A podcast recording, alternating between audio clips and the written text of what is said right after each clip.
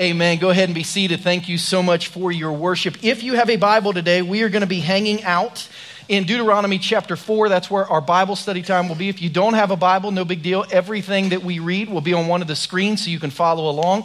Pull your notes out of your bulletin if you're brand new. That will help you follow along during the message. Or if you're technologically advanced, you might fire up your Journey Church International app. Everything in your handheld device will, uh, everything on our screen will be right in your handheld device. If you're streaming today, someplace with us in Kansas City, or if you're watching back during the week, thanks for hanging out with us. I meet more and more people who go to our church for months online before they come live. If you are one of those, come to church. We would love to meet you.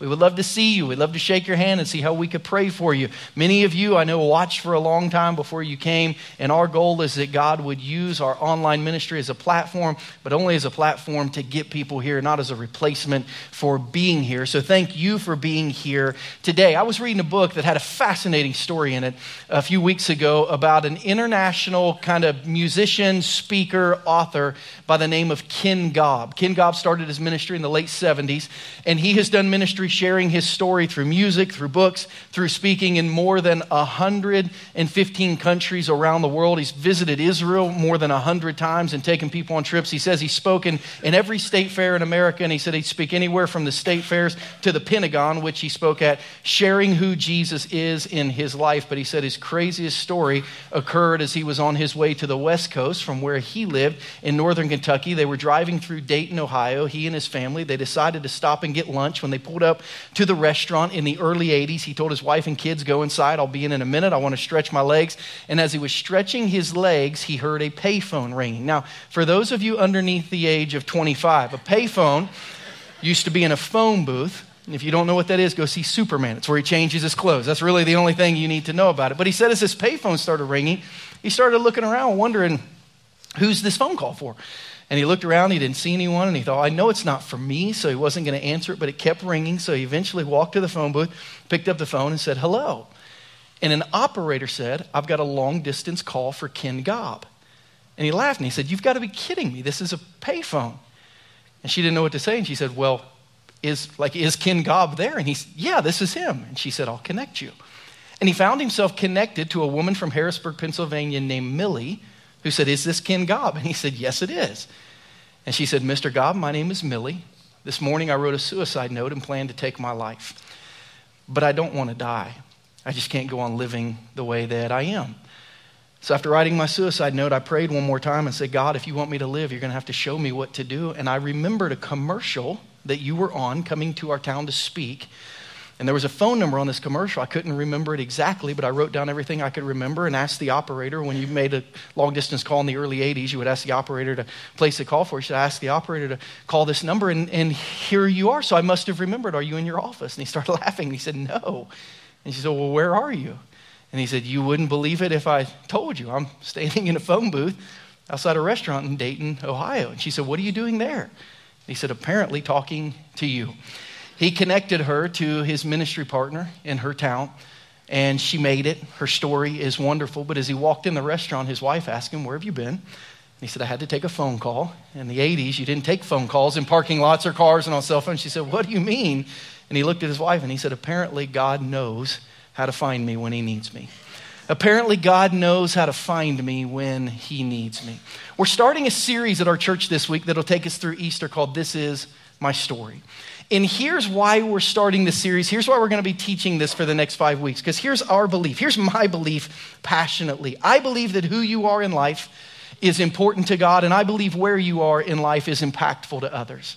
I believe God knows where to find you when He needs you, and I believe God, both, both that God knows where you are, and I believe God needs you and your story. I believe that every part of your story, the really good days and the really bad days, I believe that every part of your story, your greatest celebrations down to the cancer diagnosis, I believe the greatest days of your story, from the birth of your children to the death of your parents or your grandchildren, I believe every part of your story is a valuable part of your story that God knows is important to you and that God knows can be impactful to other people. And I believe through this series, some of you are going to find yourself at a phone booth with a phone ringing and someone in the world looking for help who's going to be connected to you and your story.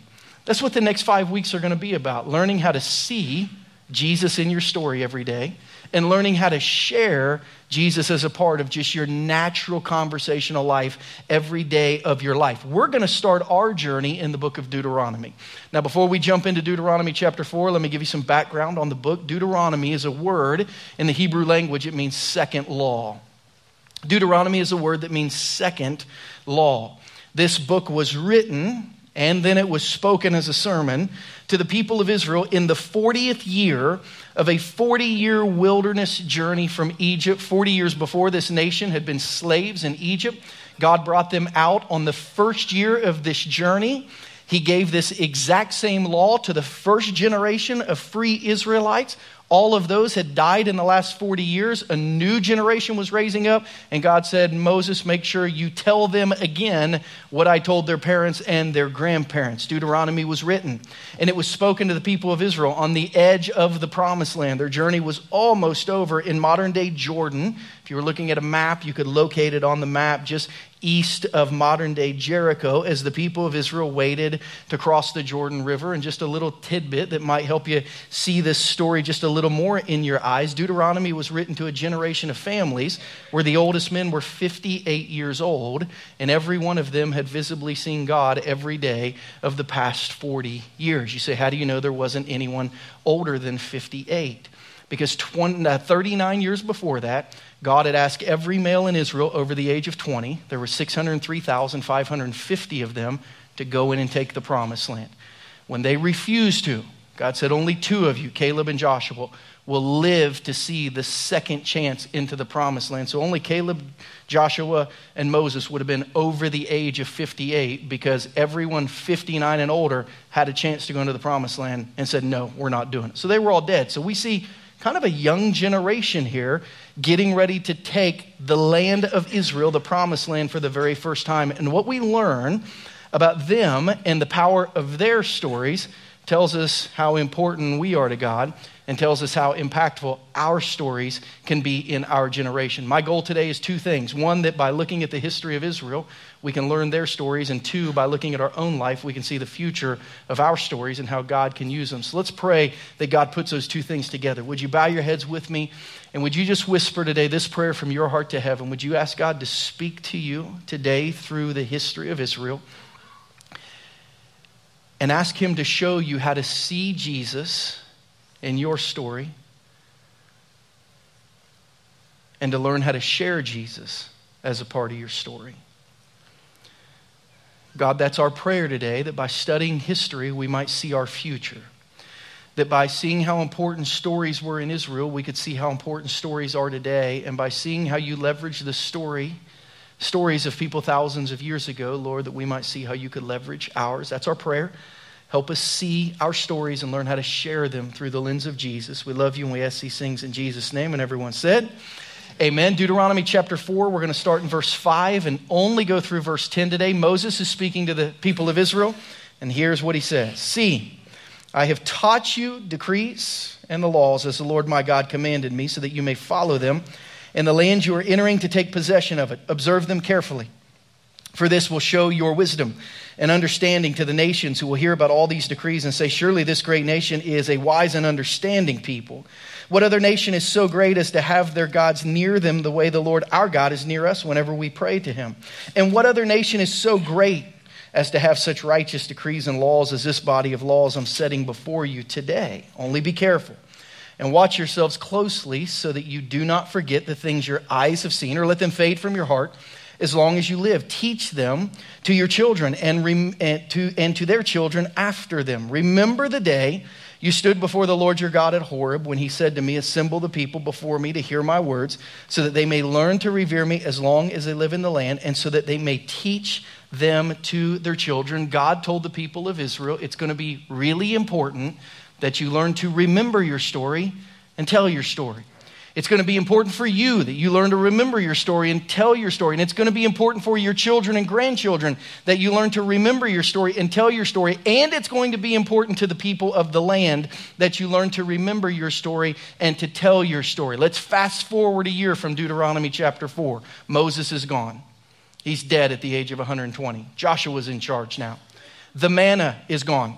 It's fed them every day for 40 years. It's gone. They're now eating the food from the promised land. And the pillar of cloud that they've seen every day, representing uh, God's, God's Spirit in their camp, and the pillar of fire that they've seen every night, representing God's Spirit in their camp, those are gone. The tabernacle is now at Shiloh, 30 miles north of Jerusalem, in one centralized location. All of those things are gone, but God is still moving. And God said post Exodus Israel is going to look different than the generation of the last 40 years. But here's what you need to remember one, the land is going to be proof of my promise. Every morning when you walk outside, I want you to take a deep breath and think, I can trust God. He, did, he does what he says he's going to do.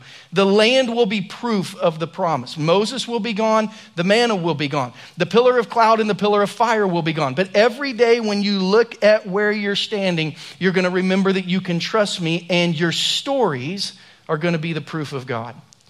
The land is going to be proof of my promise that you can trust me, but your stories, are going to be proof of my existence to everyone who's not experienced what you've experienced. Your story will let me live in the hearts and lives of people, and your stories will help you remember that what I've done in the past, I can do in the present, and I will do in the future. I don't know about you, but I look at the world we live in, and it looks like a year after Deuteronomy chapter 4. Moses is dead. There is no one spiritual authority that speaks on behalf of God anymore in our culture, in our world, in our community. Moses is dead. There's no one who says, whatever he says spiritually, I'm going to do. The manna is gone. There's not a generation every day who goes to bed thinking, if God doesn't provide for me in the morning, I have no hope. There aren't very many Christians who go to bed. We say the words, give us our daily bread, but we don't mean that. We don't want to go 24 hours at a time with God. The manna basically is gone. We don't live in this day to day existence of every day having to count on God for everything. And the pillar of cloud during the day and the pillar of fire during the night sometimes to be honest, it's really hard to see God.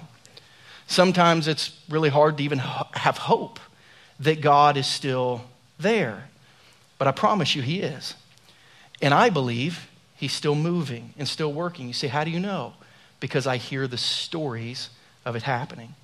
Moses may be dead and the manna may be gone, but I promise you, God is still moving, and your stories are proof of that. In the next five weeks, we're going to learn how to focus on Jesus at the center of our story so we can see God moving and share how God is moving. Today, we're going to learn two things from Deuteronomy chapter 4. First, we're going to learn this our story has great spiritual value. Your story has great spiritual value. From the great marriage to the failed marriage, your story has great spiritual value. From, from your student who's on the honor roll to your student who's on in school suspension, your story has great spiritual value. To the job you're progressing in like crazy, to the job you were let go of, your stories have great spiritual value. Every minute of your life has great spiritual value. In 1820, a little girl was born in New York by the name of Fanny Crosby. When she was six weeks old, the doctors told her parents she is totally blind and she will, she will be totally blind. She will never see anything. At the age of 15, she started attending the New York Institute for the Blind. By the age of 22, she was teaching at the New York Institute of the Blind. But at the age of six, she started hearing songs in her heart and writing them down. By the time she died, she had written eight thousand hymns that the Christian church has sang. If you've grown up in church, you have sang one of Fanny Crosby's hymns. My favorite of all time, she wrote when she was 53 years old in 1873. It's called Blessed Assurance. This was, growing up in the traditional church that I grew up in, this was my favorite song of all time because of how easy the chorus was to remember. Here's the words she wrote as a 53 year old woman Blessed assurance, Jesus is mine. Oh, what a foretaste of glory divine. Heir of salvation, purchase of God, born of his spirit, and washed in his blood. This is my story. This is my song. Praising my Savior all the day long. And for those of you know it, you would sing that part twice. This is my story. This is my song. Praising my Savior all the day long. What Fanny Crosby knew was this when Jesus becomes the central part of your story, your life becomes a glimpse of heaven. That's what Fanny Crosby knew. That's what Moses was saying. When Jesus becomes the central part of his story, what he's done, how he's forgiven, where you're going when you die, when Jesus becomes the central part of your story, your life and your story become a glimpse of heaven for other people. That's what Moses was saying. And he said in Deuteronomy 4 that our story would have four specific purposes three for us, one for others. Letter A, our story would help us to remember that we're important to God. Our story would help us to remember that we're important to God. So much so, he said, people who don't feel like they're important to God are going to look at you and wonder how you can be so important to God. He said in Deuteronomy verse 4, uh, chapter 4, verse 7, What other nation is so great? As to have their gods near them the way the Lord our God is near us whenever we pray to him. Moses said, The nations are going to look at you as you reflect on your story and tell your story and think, That's crazy. Here's a whole group of people whose God cares about them deeply. Have you, because of the recollection of your story and the reflection on it this week, remember that you're important to God? Because if you ever have a moment, and some of you have this week, where you thought, God isn't showing up I don't think God cares. I don't think God's going to help. Moments where we forget that God is supernatural and all of our problems are natural are moments where we have just forgotten to roll over in our heads the stories of our past, which are also going to be true of our future. Our story helps us to remember we're important to God. Our story helps us, letter B, to remember the power of God. Our story helps us to remember we're important to God, but our story also helps us remember the power of God. In Deuteronomy chapter 4, verse 9, Moses says, You have to remember your story. He said, Be careful and watch yourselves closely so that you don't forget the things that your eyes have seen. He said, It's important to see your story through the lens of what God has done because the obstacles of your future are no bigger than the problems of your past. And every one of those God helped you with. And the God of yesterday is the day of today, and He is the God of tomorrow. So remembering your story and reflecting as you face obstacles in the future on what God has done in the past allows you to know God is strong enough if he wants to, to move on your behalf. Our story helps us to remember the power of God. Let her see our stories helped us not to drift from God. Boy, if anyone could have had stories that they would never forget and never drift from God, it would have been the people of Israel and this generation. But in Deuteronomy 4 9, Moses said, Don't let your stories fade from your heart as long as you live. Because he said, if you, the stories fade from your heart, you will drift from God. Listen, folks, if Israel could forget they walked through the sea on dry ground, if Israel could forget that when they were starving, God fed them from heaven. If Israel could forget when they were dehydrated, that God gave them water from a rock. If Israel could forget that God spoke and they heard his voice on Mount Sinai. If Israel could forget that God would stop up the Jordan River so they could take the promised land. If Israel could forget those things, all of us could forget everything that God has ever done in our life. And when we stop reflecting daily on who Jesus is, what Jesus has done for us, how Jesus loves us, who Jesus has been in the past for us. We can drift from God. Those three parts of our story are for us. But then Moses said, letter D, our story will draw the attention of those already being drawn to God. He said, You need to know your story is not just for you. Your story will draw the attention of those already being drawn to God. If you have a pen, I want you to underline this word. Go back one slide, Tony, if you would, already our story will draw the attention of those already being drawn to God. Moses said, We're going to enter a land where people are going to look at you and they're going to ask questions about your God because God is already allowing them to see who He is. Read what Moses said in Deuteronomy 4, 6, and 7. He said, The way you live by sharing your story, remembering God, he said, This is going to show your wisdom and it's going to show your understanding to the nations who will hear about all these decrees. And they're going to say, Surely this is a great nation. A wise and understanding people. Go to verse 7. Because what other nation is so great as to have their gods near to them?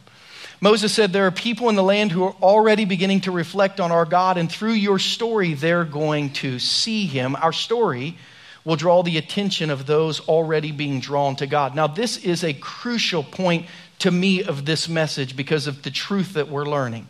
First, the very good news of this truth. The good news is this we are not the catalyst for anybody's faith. The good news is because God is already drawing people, we are not the catalyst for anybody's faith. You know, according to the Bible, no one ever wakes up and thinks, I'm going to go try to find God today. The Bible said no one ever wakes up and thinks of their own accord, I'm going to go try to find out who God is. No one tries a hundred other ways to find fulfillment in life and then thinks, I'll try God all by themselves. Romans 3, verses 10 and 11 say it this way It's written, There's no one righteous, not even one. There's no one who understands. There's no one who seeks God. Nobody on any day of their life wakes up and thinks, I might check out this Christianity thing today of their own accord. However, people are awakened to the fact that there is a God and they are drawn to him. You say, How? Jesus. John 12, 32 says it this way Jesus says, When I am lifted up from the earth, signifying the cross, I'm going to draw all people to myself. So Jesus said, People are being drawn to God, but it's because of me, not them. And here's where this gets a little more comfortable for me. Jesus says, It's because of me, not you. Because I used to think if I would have a bad week, someone might go to hell. You know, if I gave them a bad picture of what Christianity was, somebody might say no to Jesus. And Jesus says, Hang on, nobody goes to heaven because of you. You are not the key element of anyone's salvation. I am. Jesus is. However, I still want to use you. Jesus is the one who draws people, but as I'm drawing people, I'm going to let their story interact with your story so that your life can clarify what people see. The good news is we aren't the catalyst. Nobody goes to heaven because of us, it's only because of Jesus. However, we do get to be the conduit of faith for those that God is calling, for those that God is drawing. And here's what I believe I believe many of your neighbors are already being drawn spiritually to God.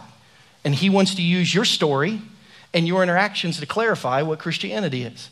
I believe that many of your family members are already being drawn to God. They're already beginning to see that they need Him. Jesus is doing that, but God's going to use your story as it intersects with their life to clarify what Christianity looks like. I believe many of your friends are already being drawn spiritually. I believe many of your coworkers are already being drawn spiritually. God is already beginning to pull them towards Him, but He's going to use your story to kind of clarify what Christianity looks like in your life. My question for you is Do you believe this? Do you believe God is still drawing people in our community to Himself? Yes or no?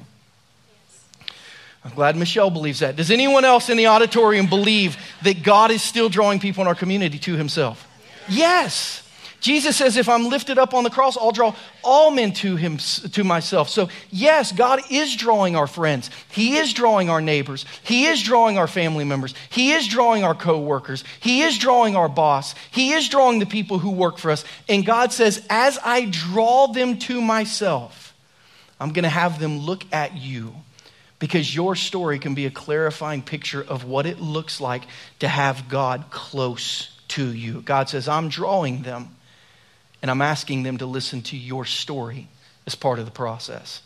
It's why the next five weeks it's going to be so important to see God in the midst of our story, to see how our story revolves around Jesus. It's why every message the next five weeks will try to help you crystallize how Jesus is in the center of your story. It's why every one of our podcasts the next five weeks, this week, we lay out seven areas where you can see Jesus in your story. If you never listen to our podcast, this series, listen to it if you want to learn how to just find in your own spirit where Jesus is in your story so that you can share that. It's why in our small groups the next five weeks, we're going to be learning how to write our stories, share our stories, tell each other our stories, and then learn how we can give bits and pieces of those stories in everyday conversations to people. It's why we're launching a website with this series, takethejourney.cc forward slash story. So if you're not in a small group, you can go on this website and learn how to tell your story. We're, we're hoping people submit hundreds of stories through uh, either a document or through a video testimony saying, This is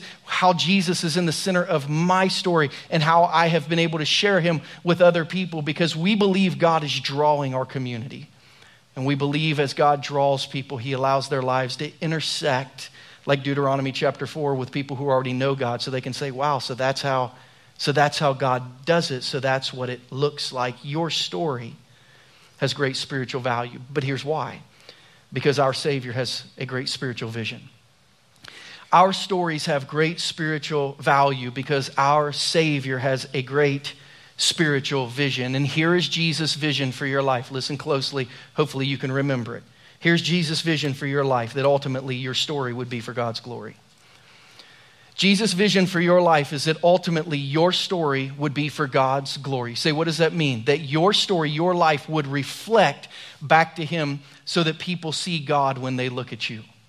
I want you to think about it. We use the word story a lot, especially in the social media society. If we went and looked at your story from January 1 of this year to today on Facebook and we looked at all of your status updates, would your story reflect God's glory?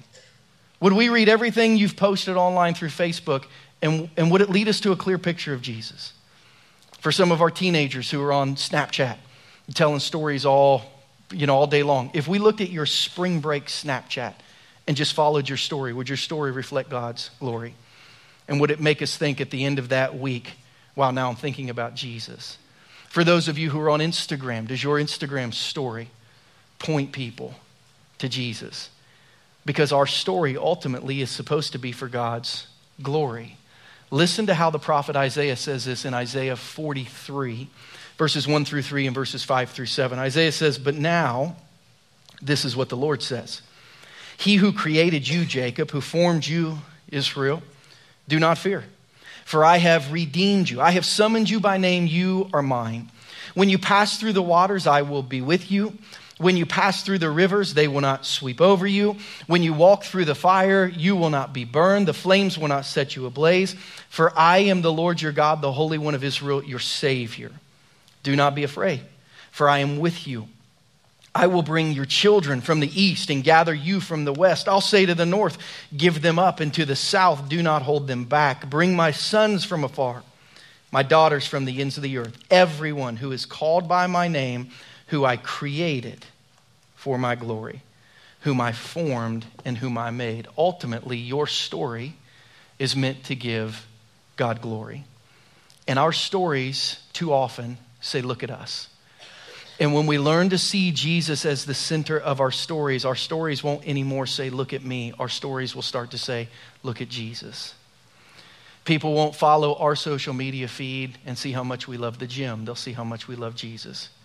People won't follow our social media feed and see how great our kids are. They'll see how great our Savior is. People won't follow our social media feed and see all the food that we eat. They'll see how we feed our spirit. Like, do you see what I mean? We can follow people's stories, and a lot of times they don't point to Jesus. A lot of times our stories say, Look at me. And Jesus says, if you are a Christian, your story on all platforms is intended to say, Look at Him, look at Jesus. This thought that our stories, should reflect his glory is the principal statement that Jesus made as he ascended from earth back into heaven to prepare a place where we could go and be with him. His last statement to his disciples was this make sure your stories reflect my glory. He said it this way in Matthew 28 19 and 20. We call it the Great Commission. He said, Therefore, go and make disciples of all nations, baptizing them in the name of the Father and the Son and the Holy Spirit, and teaching them to obey everything I've commanded you, and surely I am with you always to the very end of the age. The word go has been so misinterpreted and misrepresented in the church world for the last several hundred years because Jesus didn't speak English. He spoke either Aramaic or Greek. Matthew was written in Greek. And the word go, when you look at the verb tense, is a present active verb, which means it means the word go as you are going. Go doesn't mean go on a mission trip and then you've done the Great Commission. Go doesn't mean go to youth camp and then you've done the Great Commission. Go doesn't even mean leave your church and go tell someone about Jesus. Go means as you are going. Jesus said, I'm going to heaven, you're going home. As you go home, as you go to work, as you go watch your kids play sports, as you go to the gym, as you go to the spot, as you cook dinner, it's the same lesson of Deuteronomy chapter 4. As you live your life, make sure you tell people about me. That's what Jesus was saying. As you live your life, Make sure people see me. And you don't forget about me because you're important to me. And if you don't often reflect on your story, you might think God doesn't care about you. But I do, you're important to me. And you have my power in your life, and every now and then you might think you face something that's too big for me, but you never face anything that's too big for me. So reflect on your story so you don't forget my power. And reflect on my story so you don't drift from God, because if Israel could drift from God, I promise you, you could drift from God. So make sure you often reflect on who I am and what I've done in your life, because as you do that, as you go, as you live your life that way, people that I'm already drawing to myself, they'll get a real clear picture of what it looks like to walk with God, and that's how I want to use your life. I believe that God is drawing tens of thousands of people in Kansas City to himself this Easter season. More people get saved, more people respond to the gospel, more people make spiritual decisions around Easter time than any other time. Why? I believe because of John 32, because Jesus says, if I'm lifted up, I'm going to draw all men to myself. And when we focus on the cross, people make decisions for Jesus. That's going to happen in our church and in thousands of churches across our city in the next five or six weeks. But as God is drawing people to Himself, He's going to allow their interactions to be with you and your story so you can clarify. Maybe an invitation to come to church, maybe just what it looks like to walk with God and to have Him near you in your life. But I believe God is moving. And I believe our families and our neighbors and our coworkers and our friends and our teammates, I believe God's drawing all of them and He wants to use all of us and our stories because who you are in life is important to God. And where you are in life and what you've experienced in life is impactful to others. If you can learn to see all of it with Jesus at the center and with people on the other end being impacted. You say, Christian, why do you believe that? Because I believe in Jesus and I believe in Moses. I believe the stories of the Old Testament that convince me that God is real. I believe that God spoke to Moses from a burning bush. I believe that God drove the people of Israel out of Egypt by sending 10 plagues on a great nation. I believe that God split the Red Sea and the people of Israel walked through on dry ground. I believe it with all my heart. And I believe when they got into the desert and didn't have anything to drink, that God gave them water from a rock. And when they didn't have anything to eat, He gave them bread from heaven. I believe He spoke from Mount Sinai and the people heard His voice with their own ears. And I believe He kept them alive for 40 years in the wilderness so that He could stop the Jordan River and they could go into the promised land. I believe all of that with all of my heart. And I believe when they got to the promised land, Jesus said, or Moses said, Don't forget your stories, because your stories will remind you of who I am, and they will tell others of who I am. And I believe today, stories are just as important today as they were in Deuteronomy chapter 4. And I believe God is drawing people in our community to himself, and that your story can help clarify a picture. Moses is gone, but one greater than Moses came. His name was Jesus the manna has dried up.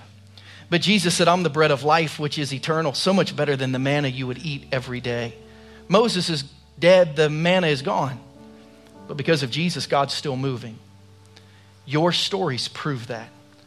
And if you can learn how to share them, boy, God can clarify a picture of what a people who are connected to Him looks like for people that He's already drawing to that story in their life.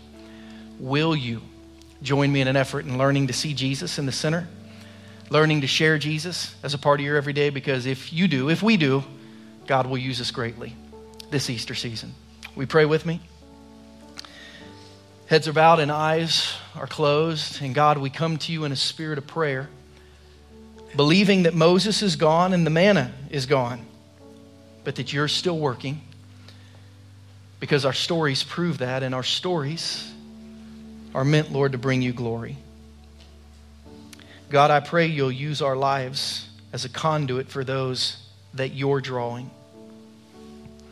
Lord, thank you that the responsibility of converting a soul, making a dead soul alive spiritually, doesn't lie with us.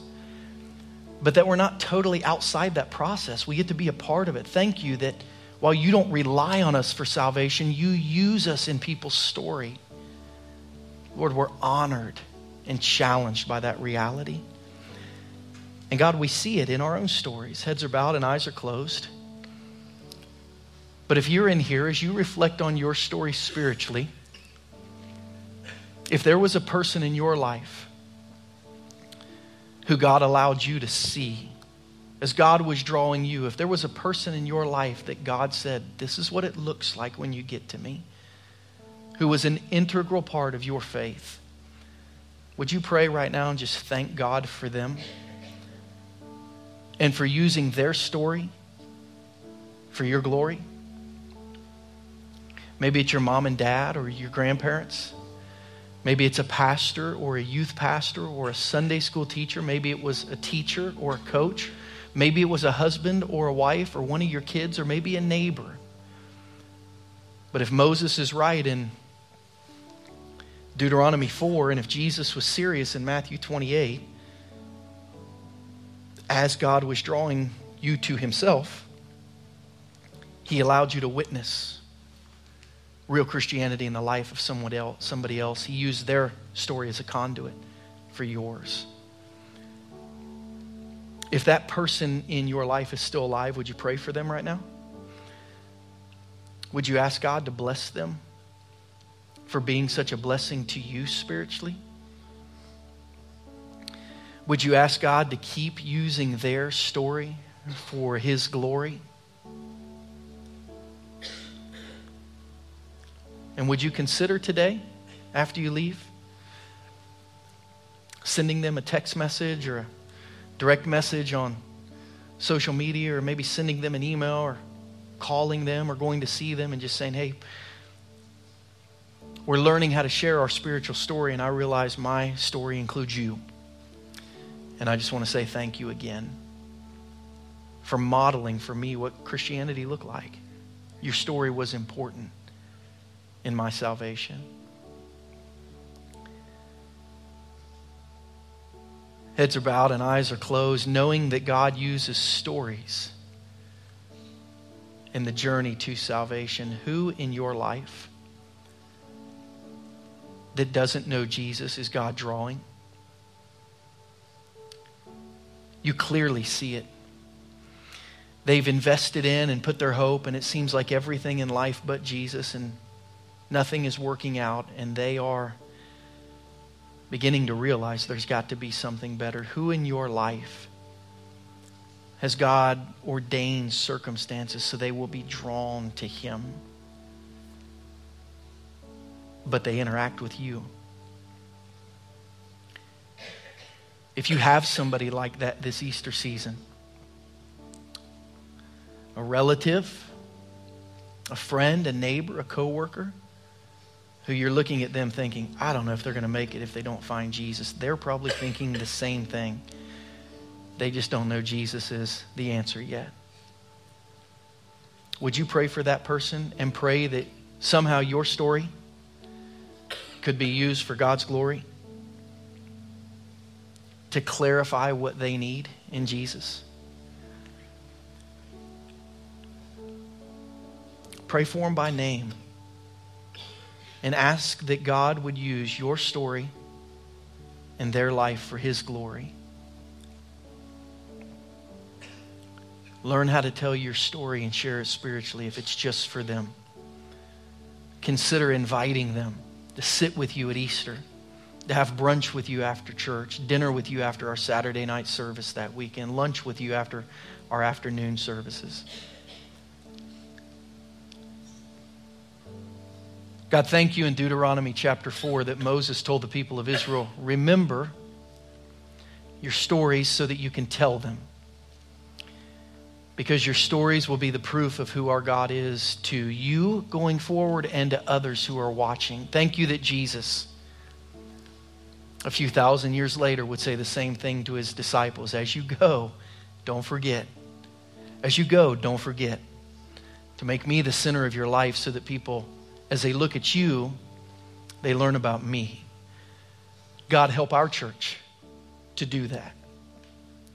Help our church to live in such a way that we have learned how you are at the center of every part of our story, and so that we can share those realities with those you are drawing to yourselves.